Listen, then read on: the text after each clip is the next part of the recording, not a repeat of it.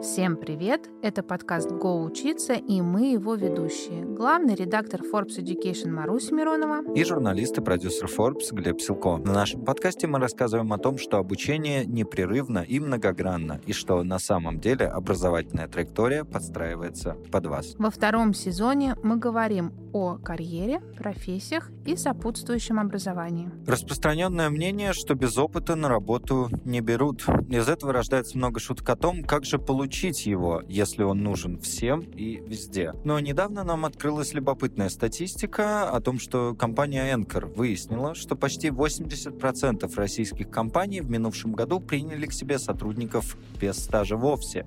И речь идет не о стажировках или каком-то усеченном формате, а full time более того, 96% работодателей, то есть почти каждый работодатель, признался, что уже готовится в будущем принять к себе новых людей, у которых может совсем и не быть опыта работы. Но какой-то тайны во всем этом, конечно, нет. В основном компании говорят, что им проще брать на работу молодых, потому что их можно вырастить уже конкретно под себя. Каких сфер это касается? И как искать работу людям без опыта, тем более, если они недавно сменили сферу деятельности? Обсудим сегодня сегодня с экс-лид Яндекс Практикума по трудоустройству бэкэнд-разработчиков и карьерным консультантом Ритой Головко. Здравствуйте, Рита. Всем добрый вечер.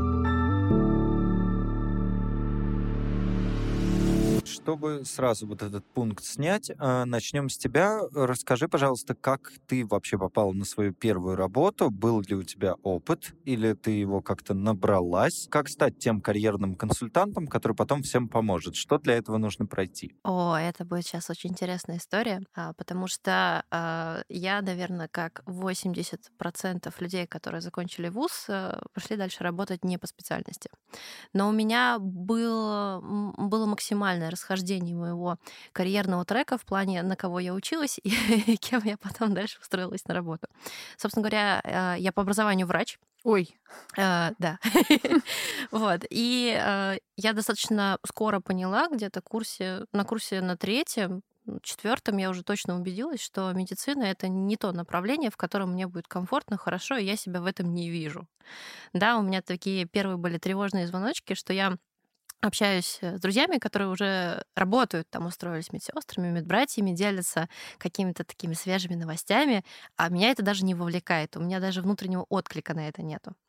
Вот, я тогда не сильно понимала вообще, куда мне двигаться дальше, но случилось, что случилось. Я закончила медицинский факультет, а дальше, соответственно, я не знала, куда идти работать, и у меня было, было время, даже, я бы сказала, такое, знаете, гэп, просто вот взять паузу, uh-huh, вообще uh-huh. одуматься, а что со мной произошло, а куда двигаться дальше. Вот, но при этом у меня был такой немножко неосознанный э, интерес э, к все, что касается э, айтишки.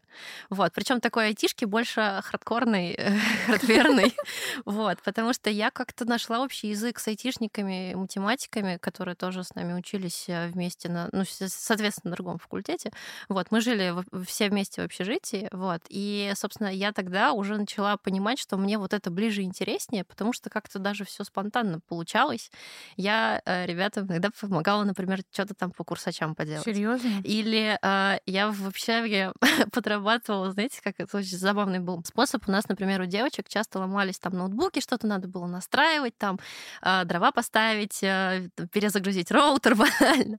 Вот, в общем, я помогала девушкам в общагах, да, в общаге в нашей, вот. И... За деньги говорила включить, выключить, пробовала. 100 рублей.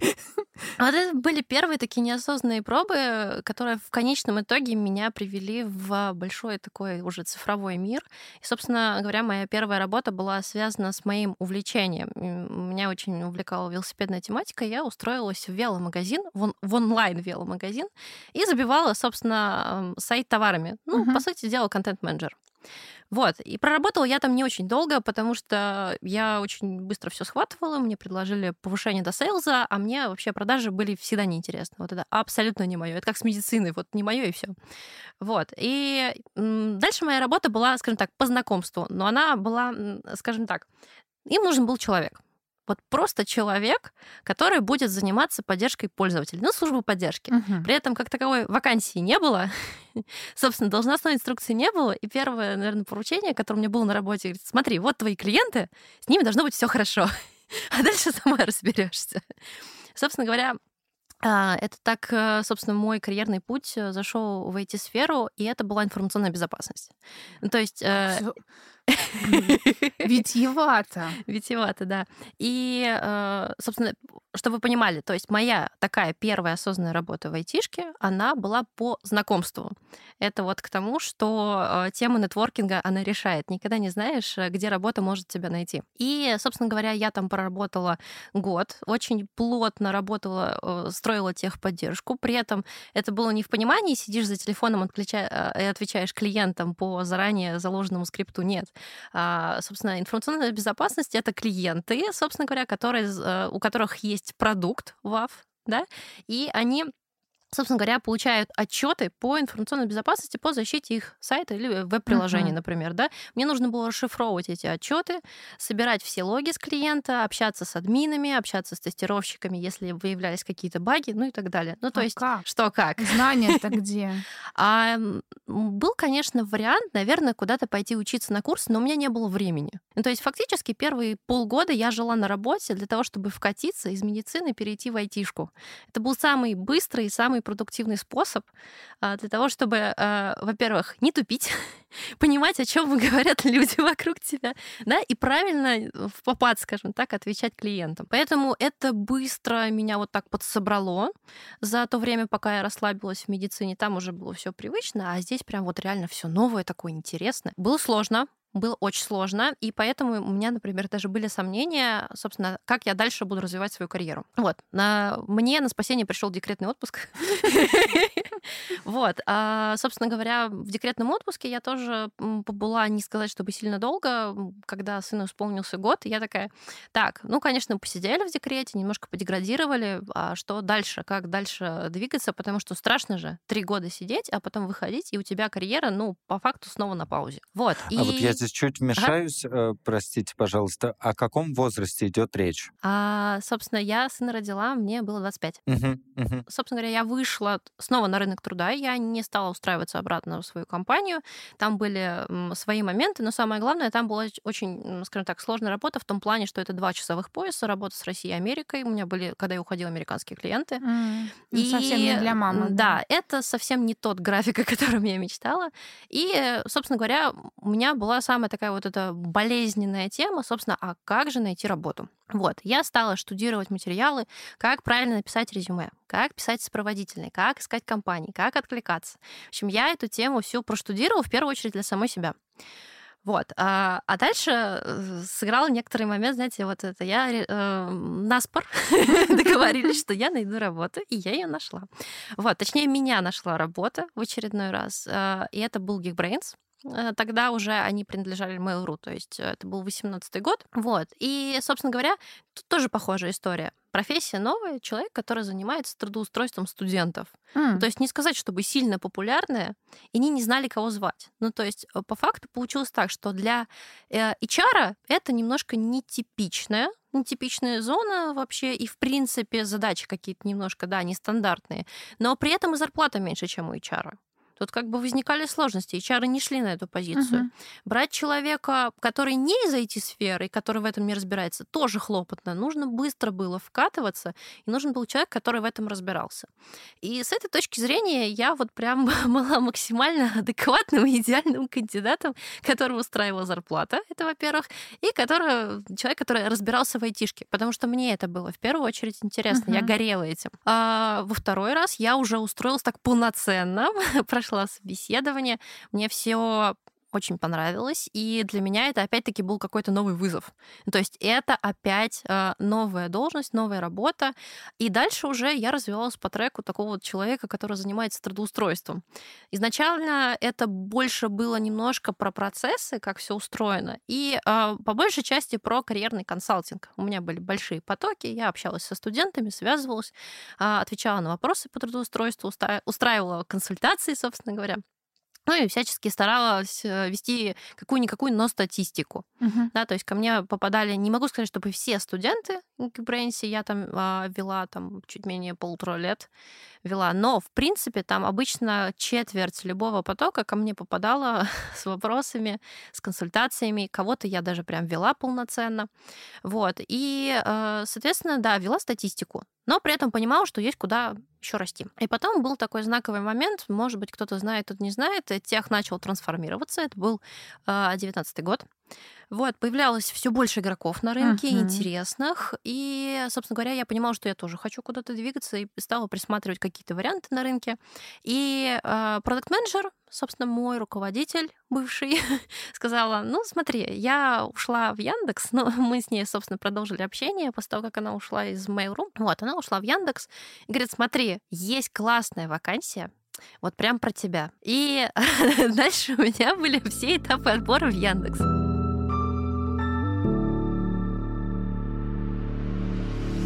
И хочу напомнить, что в течение трех выпусков мы беседуем с теми, кто так или иначе связан с Яндекс Практикумом. Это сервис онлайн-образования, где можно освоить востребованную IT-профессию в направлениях программирования, анализ данных, дизайн, менеджмент и маркетинг. И, к слову, к концу прошлого года практикум помог трудоустроиться больше, чем 8,5 тысячам выпускников.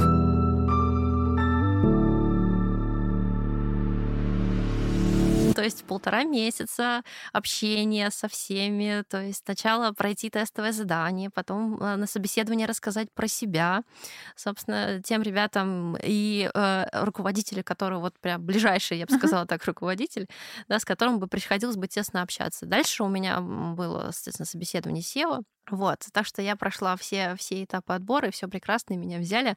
Но получилось немножко такой э, забавный казус. э, Меня взяли, но немножко раньше, чем нужно было. М. Да, такое случается. То есть э, пул задач, он как бы сформирован, но по факту поняли, что это не сильно горящие задачки, и человека можно было бы взять месяца через четыре. Да, но, но при этом, э, когда я пришла, как раз-таки выпускались э, ребята с первых выпусков в Яндекс Практикуме с э, веба, там веб и фронтенд разработчик, и с даты, дата-аналитик. Вот, и, собственно говоря, я подхватила самых первых, вот эти горячие пирожочки, которые прошли все, все, все Пионеры. тренажеры, все прошли. Да, я их, собственно, подхватила и занималась, собственно, трудоустройством. И дальше вела, собственно, пока я, я собеседовалась на факультет э, тестирования, вот, а получилось так, что я начала с э, вебом, с датой, вела их, потом подхватила еще тестирование, потом мы стали понимать, что ну, невозможно так, чтобы один человек справился со всем, и нужно как-то немножко строить децентрализованную структуру. Вот, и так э, понеслось, что теперь на каждом направлении есть свой карьерный центр, который, скажем так, э, добирает необходимую либо экспертизу, либо людей Мгм. добирает в зависимости от э, возможностей, ну и, собственно говоря, потребностей в карьерных консультантах. И я переместилась на бэкэнд и, собственно, развивала на бэкэнде карьерный центр и прям вырастила такое маленькое свое детище. Вот. А, собственно, параллельно вместе с бэкэндом у меня еще были плюсы, C++ и курс алгоритма и структуры данных. Вот, собственно, я сейчас осталась на алгоритмах. Я свое детище передала, вот, но вот э, на алгоритмах осталась и консультирую, потому что мне нравится консультировать. Вот, это, это, это приятно. Это приятно, когда можно помочь людям э, и получить э, какую-то обратную, обратную связь от них, приятный отклик, что у них все хорошо, и можно за них порадоваться.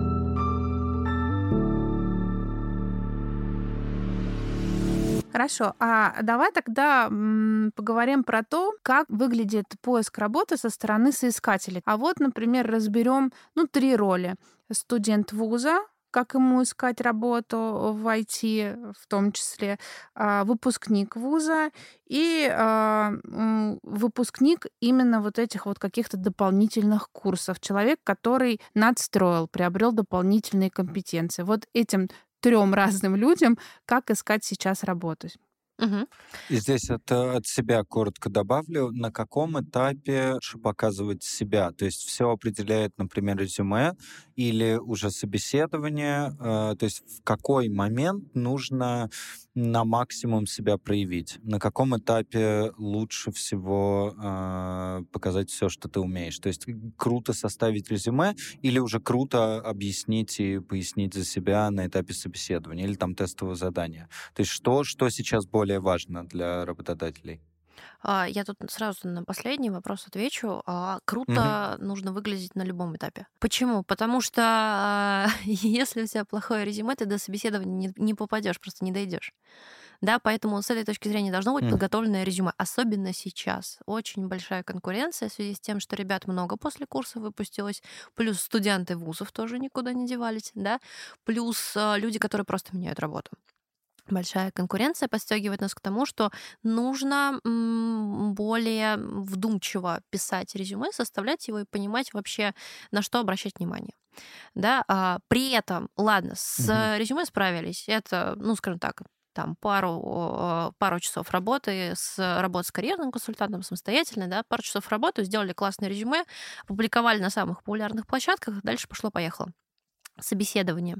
Но с собеседованиями тоже такая история, обычно первый блин комом, потому что а, люди в состоянии стресса, они, некоторые просто не помнят, когда они в последний раз сами искали работу, особенно когда их находили работодатели.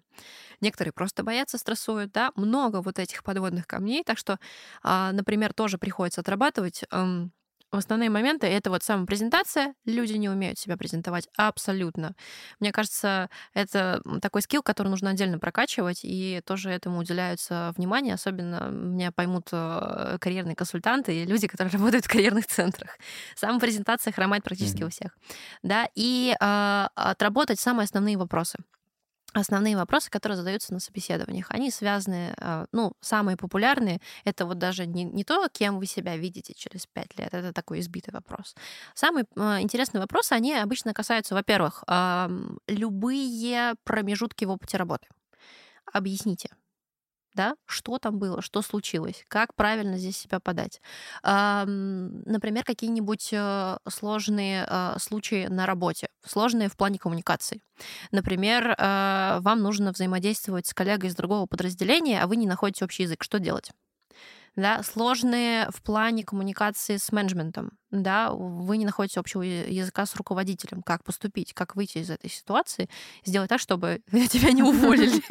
Да? То есть вот такие вот вопросы, которые, с которыми реально можно столкнуться. Да, вот их нужно отрабатывать. И люди в моменте просто теряются, не знают, как на них ответить, либо отвечают не в попад на эмоциях. Просто даже не радикально, просто вот посидеть, подумать, а именно на эмоциях.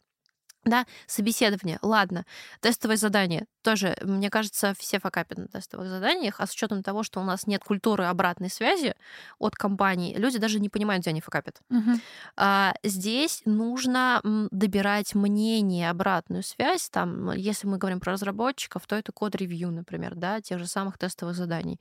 А, Очень классно, что у нас развивается практика менторинга, причем разработчики сами тоже менторят, А, и при этом разработчики готовы, например, давать обратную связь по тестовым заданиям.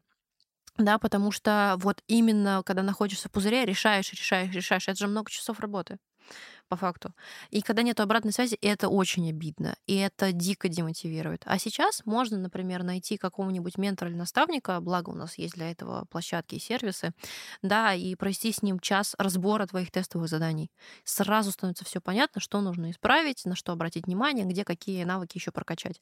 С ним же можно прокачивать тестовое интервью тоже классная вещь, потому что некоторые в голове понимают, э, как нужно написать код, а рассказать об этом не могут. Мгм. Это тоже отдельный навык. Э, С другой стороны, мы понимаем, что э, с точки зрения работодателя э, это провал, что мы говорим тех, кто рассказывает, но не берем тех, кто просто берет и делает.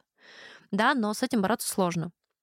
И как вычислить ребят, которые, ну, скажем так, интровертные, им сложно что-то как-то коммуницировать, но при этом их можно брать в проекты, где, например, не задействовано большое количество разработчиков, там не нужно команду синхронить на Общаться, 20 да? человек, Мгм. да. А нужен человек, который выполняет реально задачи. Вот, вот под такие задачи максимальные интроверты, они спокойно подходят, и им хорошо, и компании хорошо. Да, то есть еще подбирать э, человека себе по складу характера, по поведению, по каким-то основным а, элементам его личности, да, это тоже вызов, с которым, мне кажется, компании наши постоянно сталкиваются, и HR потихоньку учатся отрабатывать тоже эти моменты. Возвращаясь к трекам, карьерным. Да. Что у нас происходит там? А, вот есть студенты вузов. Да. У студентов всегда примерно один и тот же запрос. Смотрите, я учусь, но при этом я хочу что-то попробовать делать руками. Uh-huh. Мне интересно. Uh-huh. И студенты сразу говорят, я хочу на стажировку, да, то есть мы с ними прогоняем основные моменты. То есть, смотри, давай сделаем календарь стажировок на год, да? То есть э, мы понимаем, какие компании, куда мы целимся, мы узнаем про эти компании больше, как устроены стажировки, как э, разработка, например, да, как построены все процессы, и просто отлавливаем стажировки и подаемся на эти стажировки, а вот где-нибудь и прокатит. Но мы понимаем, что на стажировку, соответственно, пройти бывает очень сложно, потому что конкуренция гигантская uh-huh. просто. Работу найти проще, чем на стажировку стажировку попасть, честное слово. Вот. При этом а, интересно, например, HeadHunter сделал в этом году, выкатил а, у себя подраздел, называется «Подработка». А, я надеюсь, что они его раскачают, и наконец-то мы получим варианты, интересные варианты part-time занятости, которые тоже подойдут студентам, особенно увлеченным студентам, которые не просто учатся в ВУЗе, но и, например, параллельно проходят курсы, прокачивают навыки, берут какие-то проектики от друзей, например, да, чисто для себя могут тоже что-то делать. Вот. И для таких вот как раз-таки ребят э, подработка тоже вариант, э, который будет разрастаться, будет больше там интересных вакансий, я в это верю. Это про студентов. Да, в целом мы с ними ищем что-то партаймовое, там, соответственно, какую-нибудь стажировку. Ну, это вот такой типичный трек. Обычно ребята немножко там что-то поделают, поделают, все равно отваливаются на учебу. Ну, жизнь такая. Uh-huh. Вот, с выпускниками. С выпускниками интересная история, потому что они еще такие, особенно те ребята, которые еще ни разу никуда там не работали, не сталкивались с рынком труда. Только учились, да? Да, они тоже типа хочу на стажировку. Я говорю, знаешь, со стажировочкой немножко поздновато, давай будем искать работу. Работа — это уже по-другому, это по-взрослому. А здесь а, некоторым приходится сложно, потому что они вот как потеряшки. Ну, то есть пока был вуз, у них было все стабильно, все uh-huh, понятно. Uh-huh. А тут приходится бросать вызов, а, наконец-то, всему окружению, да, вот, общаться, проводить коммуникацию с разными компаниями, работодателями. Не всегда все работодатели, ну, скажем так, тоже адекватно могут могут выдать э, обратную связь, особенно если приходит какой-нибудь человек э, такой потеряшка, незамотивированный. Хотя на самом деле дело-то не то, что там у него человека вообще нет мотивации. Он просто вот как потеряшка. И вот с такими приходится не, не просто там выстраивать стратегию типа давай сделаем резюме, давай будем откликаться. Вот эта вся история не совсем. Это потом будет. А сначала нужно разобраться, чего ты хочешь от жизни. И здесь нужно пробовать разное. Иногда... Ну, психология подключается. Да, да, да, да, да. Ну, карьерным консультантом чем только не приходится заниматься на самом деле. Вот. И здесь э, нужно сделать так, чтобы у человека вот глаза загорелись. Вот когда мы находим, на что у него горят глаза, тогда и работа будет. Ну, то есть это только вот так. История с ребятами, которые, допустим, э, с вуза вышли, выпускники, они еще интересные для себя вариант выбирают, пока у них еще есть возможность, они дополнительно, например, курсы какие-то проходят. Вот. Таким образом, им немножко проще, потому что они получают актуальные прикладные навыки, а теоретическая база у них уже есть. Mm. Таким ребятам немножко попроще. И при этом, но их тоже немножко приходится подпинывать, но в принципе там поиск работы занимает, ну, месяца два, наверное, вот так, два-три. Ну, то есть нормально.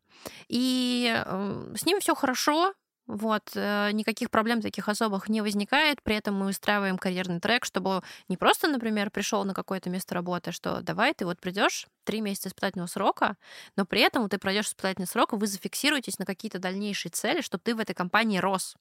Твоя задача в первые годы не просто где-то там зацепиться, твоя задача вырасти.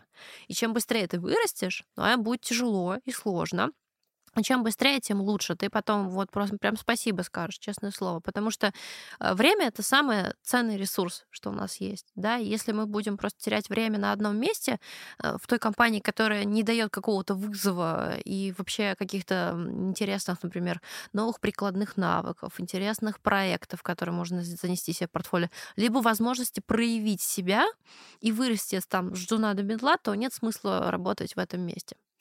Вот, поэтому надо тоже, несмотря на то, что человек вот он начинающий специалист, и ему, в принципе, у него нет возможности выбирать работодателя. Тут как повезет фактически.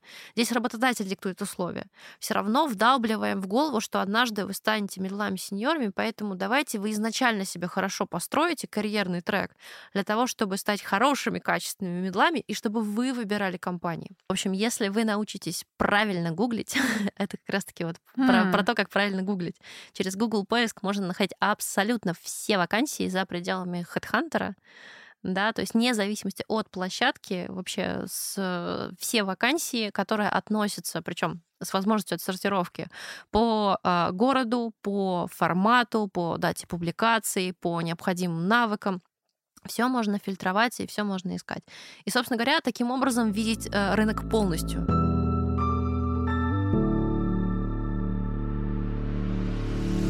Если мы говорим про работу непосредственно в интерфейсе, видна вот эта шапочка. Угу. А вообще есть какие-то стоп-маркеры у рекрутеров, на которые они смотрят? Вот они открыли резюме, угу. заинтересовала шапочка, но дальше вот они видят что-то, а почему они тоже вычеркивают тебя из списка возможных кандидатов. Вот мы общались э, со специалистом в геймдеве, угу. и он сказал, что, например, в компании они не берут никого, кто не любит играть. Даже бэк офис, бухгалтеры, все должны э, угу. играть в игры, чтобы понимать, чем компания занимается. Угу. Вот есть какие-то э, тоже рэперные точки, о которых ты можешь сказать, которые сильно влияют на то, как э, рекрутеры выбирают кандидатов на собеседование. Угу. И от себя добавлю тогда сразу, нужно ли э, новое резюме под каждую кон- конкретную компанию, как сопроводительное письмо ты пишешь каждый раз заново? Ой, я понимаю, что это превращается Кто-то в готовится сменить работу? Нет, нет, я даже не в этом контексте, просто просто интересно.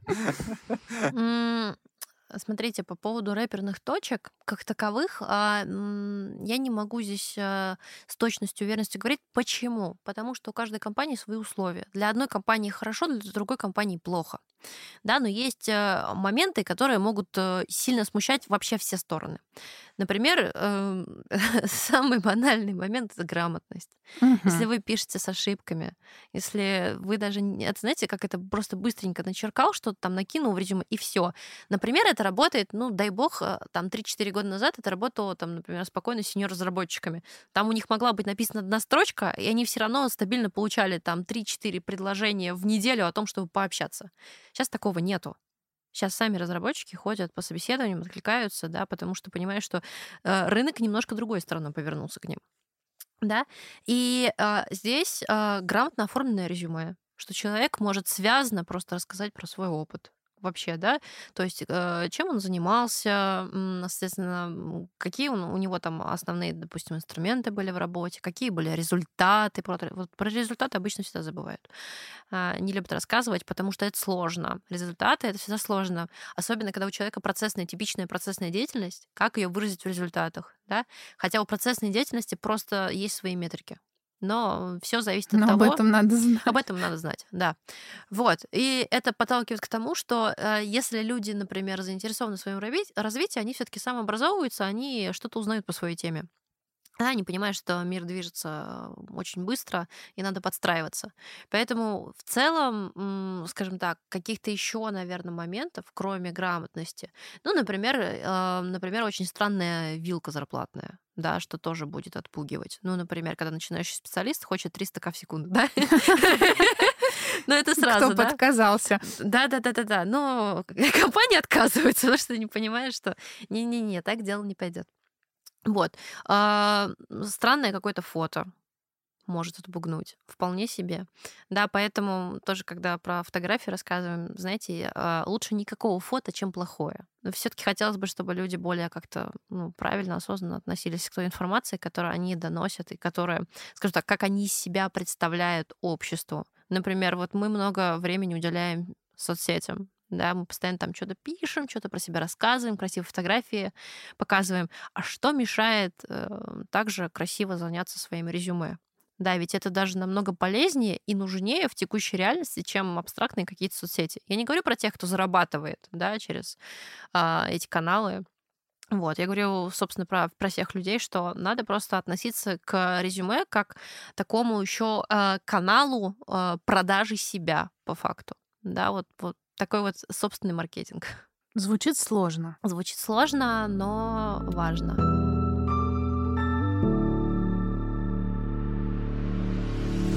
Хочется сказать, что, по крайней мере, со стороны соискателя, э, который выпуск об этом думаю, это похоже на психотерапию. Есть Я тоже об этом много думаю, Глеб, да. Общих, да, общих подходов, но при этом каждый индивидуальный случай должен решаться индивидуально. Uh-huh. Вы здесь отлично как раз сказали в пору как бы, моего тезиса о том, что э, не ври, ищи то, что под тебя.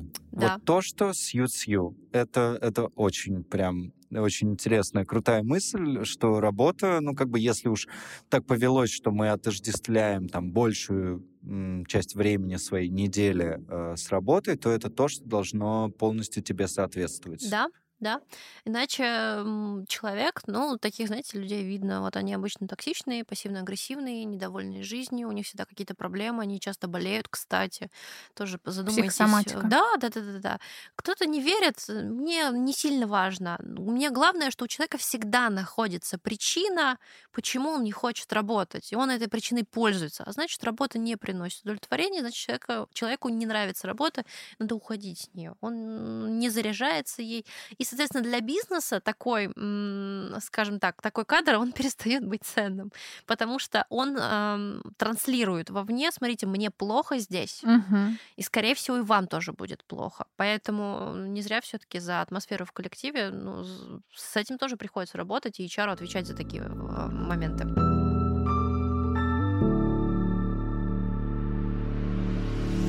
Каждый выпуск второго сезона у нас завершается блицем серии mm. коротких вопросов и коротких ответов. Глеб, тебе слово. Блиц э, немножко нестандартный, больше на совсем уж тему выпуска. Итак, все-таки легко ли найти работу в IT в 23 году? в России? А, я пока ехала, думала над этим вопросом.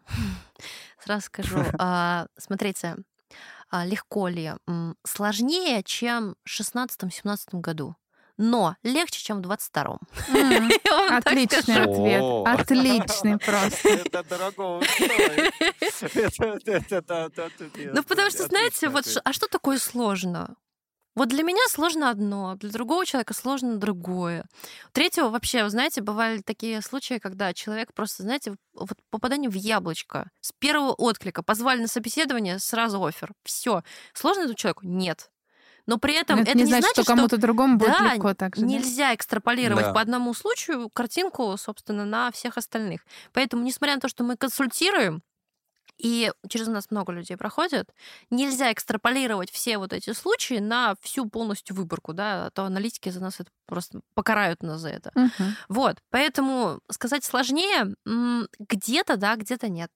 А, кто-то кто приобрел, кто-то потерял, знаете, э, в связи с тем, что у нас а, меняется сам ландшафт экономический немножко, в целом компании перестраиваются, да, сейчас компании, вот, допустим, у нас нашумевшая в новостях там встреча с с китайцами, да, соответственно, понимаешь, что рынок у нас тоже будет переориентироваться, например, с европейских компаний на китайские компании. Это другой менталитет, это другой менеджмент. Другое всё, да. Здесь будут появляться вакансии, да, или, например, тоже интересные а, по рынку, если следить, вот у нас агросектор потихоньку тоже оживает, у них тоже становится больше вакансий. И, скорее всего, количество вакансий тоже будет возрастать, потому что туда поняли, что туда можно тоже приносить технологии, угу. вот, и тоже заниматься цифровизацией бизнеса, например. И там будут возрастать вакансии вакансий. И это те сферы, которые, или те ниши, которые для нас, например, раньше были неочевидны. Рынок просто перестраивается. Поэтому кто-то мог, ну, например, сидеть в своей нише и думать, ну, все плохо. А потом хоп, как завертелось, и все стало хорошо сразу. Пошли, пошли заказы, новые клиенты. В общем, мир перевернулся, да. И сейчас э, те ребята, которые были завязаны, например, на зарубежные компании, которые в момент ушли, да, они себя, конечно, чувствуют плохо, им приходится переориентироваться. Вот им непросто, например. Поэтому все неоднозначно и все индивидуально. А, здесь немножко отниму Марусин хлеб и расскажу небольшую байку как раз в преддверии следующего выпуска о том, что у меня есть друг, мы вместе учились на журфаке когда-то, он был дизайнером и журналистом, потом в какой-то момент понял, что медиа это все не его, Мгм. и стал одним из руководителей Яндекс Учебника, что любопытно. Да, он, он стал тестировщиком, потом кодером, и вот, вот он э, был э, одним из тех, кто начинал всю эту движуху. А, Сейчас он в Билайне, и с Билайном тоже происходят определенные изменения в связи с э, обстановкой. Да, и вот, и вот теперь, и теперь у него есть жена, и они оба работают в Билайне, и он там уже один из руководителей, они смотрят, куда же они теперь пойдут дальше. Мгм. Но все возможно. И э, мой следующий вопрос. Когда мой друг э, пошел в IT, он пошел туда за определенными зарплатными ожиданиями, Мгм. которые полностью его на тот момент, это речь идет, э, 18-й год. Э, Хлебный полностью все, все, его, все его ожидания, да, тучные годы, все оправдалось. Э, Сейчас мы знаем множество мемов о том, что айтишники зарабатывают 300к в секунду и так далее. А Правда ли это до сих пор? И стоит ли рассчитывать на высокие зарплаты в IT, если ты только вплываешь в э, в сферу? А, Смотрите, а понятие высокой зарплаты у всех оно разное. А, И могу сказать, что прям для начинающего специалиста никогда не было, что там 300 в секунду. Вообще нигде никогда. Приходилось начинать с самых низов. И некоторые, например, особенно кто при- приходили за пере- переквалификацией ребята, они в моменте теряли свою зарплату, чуть ли не половину иногда даже зарплаты при переходе. А кто-то даже больше. Но они осознанно шли на этот шаг. Ну, то есть в моменте, чтобы вы понимали, давайте вот как начнем озвучивать цифры. Да? Ну, допустим, берем стажировку. На стажировку можно выйти в зависимости от компании от 15 до 45 тысяч. Это стажировка. Да? А берем, например, работу джуна. Берем тоже, если мы зацепляем регионы, джун может начать от 40 тысяч, да, а если мы говорим про Москву, то это 70-80. Питер Мгм. где-то посередке, но поближе к Москве. А, Если Джун Плюс такой же с опытом, он может просить где-то в категории 80-120. Например, он Мгм. где-то успел поработать. Ну, в зависимости от направления, да. Вот. Если мы говорим уже за медлов, здесь э, вилка становится сильно шире, потому что мы сейчас не учитываем технологии, мы не учитываем регион, специфику продукта, ну и так далее. Вот. И здесь э, планка будет где-то даже вот 80-90 в регионах начинаться, потому что зависит от, да. Но в целом даже я ближе к 100, но 80-90 это вот такой вот рубеж. А, до 250. Вот здесь вот Широко, широко. Широко, но вот как есть, потому что мидл мидлу рознь. Да? Соответственно, как я уже сказала, много аспектов нужно учитывать. Где-то 250-300 — это тот момент, где живут э, сеньоры, сеньоры, скажем так, даже могут от 200 в регионах начинаться. А, Даже иногда меньше зависит от технологии. Соответственно, там 200, а, 250, 300 — это вот э, middle плюс сеньоры. Да, если мы говорим про Москву, и в целом в зависимости, опять-таки, от технологий, там 300-350 — это сеньор либо тимлит. Причем, что вы понимали, а, не бывает, ну, скажем так, нельзя сказать а, очевидно, что, например, тимлит как менеджер, потому что там нужны менеджерские компетенции, тимлит получает больше, чем сеньор. Не всегда так. Мгм. Это неочевидный момент. Тимлит может получать меньше, чем сеньор в этой компании, потому что, например, технологии такие, что, ам, скажем так, найти сеньора-разработчика, с рынка его нанять а, сильно дороже, чем, соответственно, вот тимлида достать. Потому что тимлид мог, может быть, например, по хардам он middle, и сильно выше, чем остальные по менеджерским компетенциям. Такое тоже бывает. Поэтому тоже такой неоднозначный момент.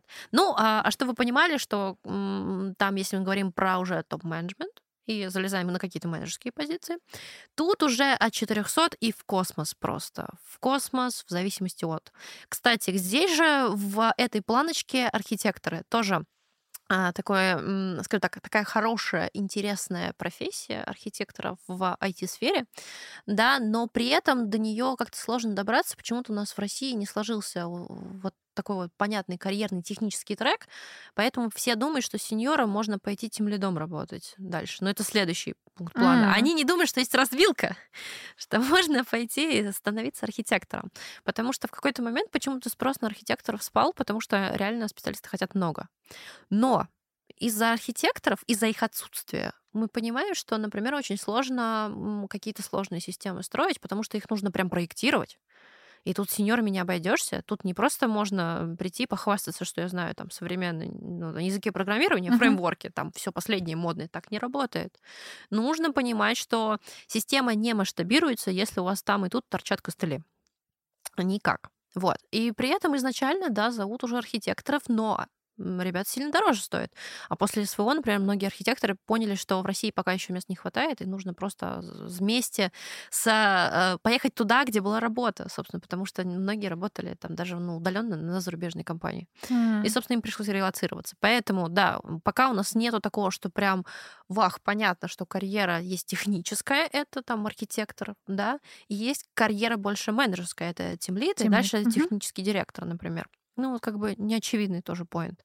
И здесь вот как раз зарплатные ожидания могут быть такие, что директор, например, может получать меньше, чем архитектор. Опять-таки, в зависимости от стека. Вот, потому что это не то, что профессии, которые стоят на одной планке. Они параллельно развиваются. Вот есть менеджерский трек, есть технический трек.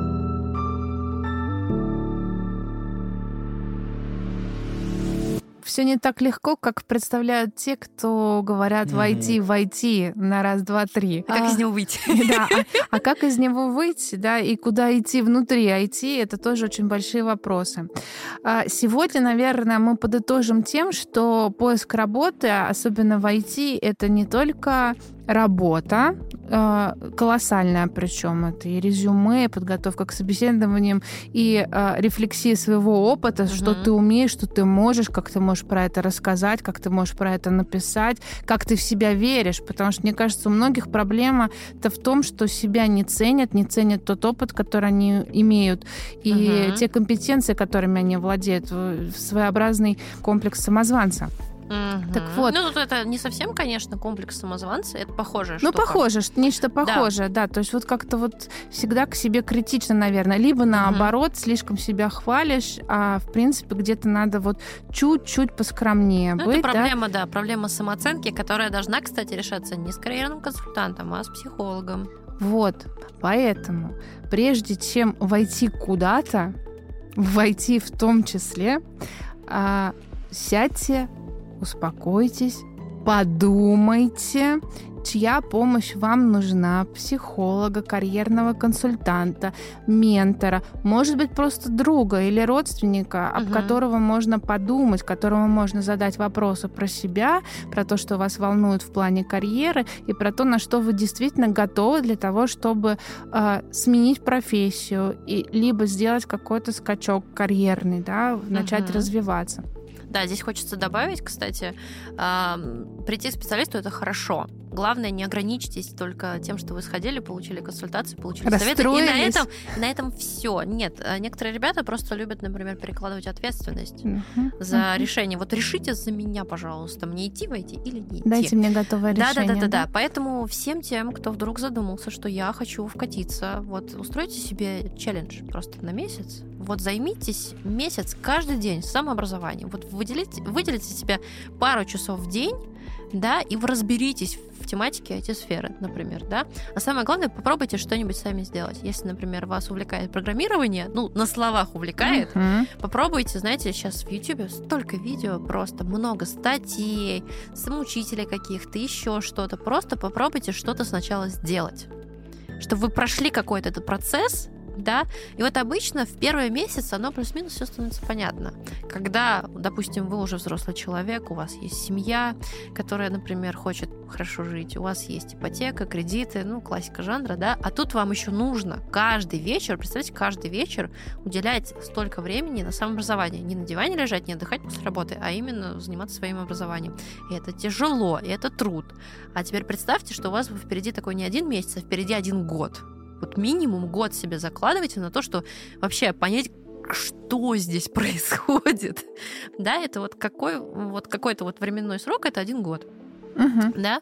И э, вы точно уверены, вы к этому готовы? Я сейчас не отговариваю просто. Я вот хочу предупредить, что вот как у нас говорят, есть мы асфальт. Мы не отговариваем, мы просим подумать. Э, да, да. Знаете, у нас говорят, есть асфальт реальности. Угу. Мы сейчас сталкиваемся с асфальтом реальности. Попробуйте вот хотя бы месяц, а потом подумайте, вы готовы, чтобы вот так у вас прошел следующий год? Если да, если вас поддерживают, вас верят, у вас есть возможность, тогда дерзайте Если у вас, например, вы сейчас не готовы, но будете готовы потом, например, попозже, да, там разные жизненные обстоятельства, все равно потом дерзайте. Но дерзайте, пробуйте, делайте что-то новое интересное, потому что никто за вас эту жизнь не проживет. Да, и вы несете сами ответственность за то, как будет развиваться ваша жизнь, ваша карьера. Да, вам могут помочь консультанты, а, коучи, психологи, но э, все шаги придется делать вам самим. И когда вы начнете просто делать эти шаги, каждый раз не, не рефлексируя, не эмоционируя, а просто делать, да, заложить себе эту привычку делать, вот тогда все пойдет. Да, а, и да. дорога возникает под ногами идущего, как всегда. Привычка делать. Друзья, записываем свои блокнотики и начинаем выполнять прямо сейчас, после того, как вы послушали наш выпуск. Всем пока. Пока-пока. Спасибо, Рит.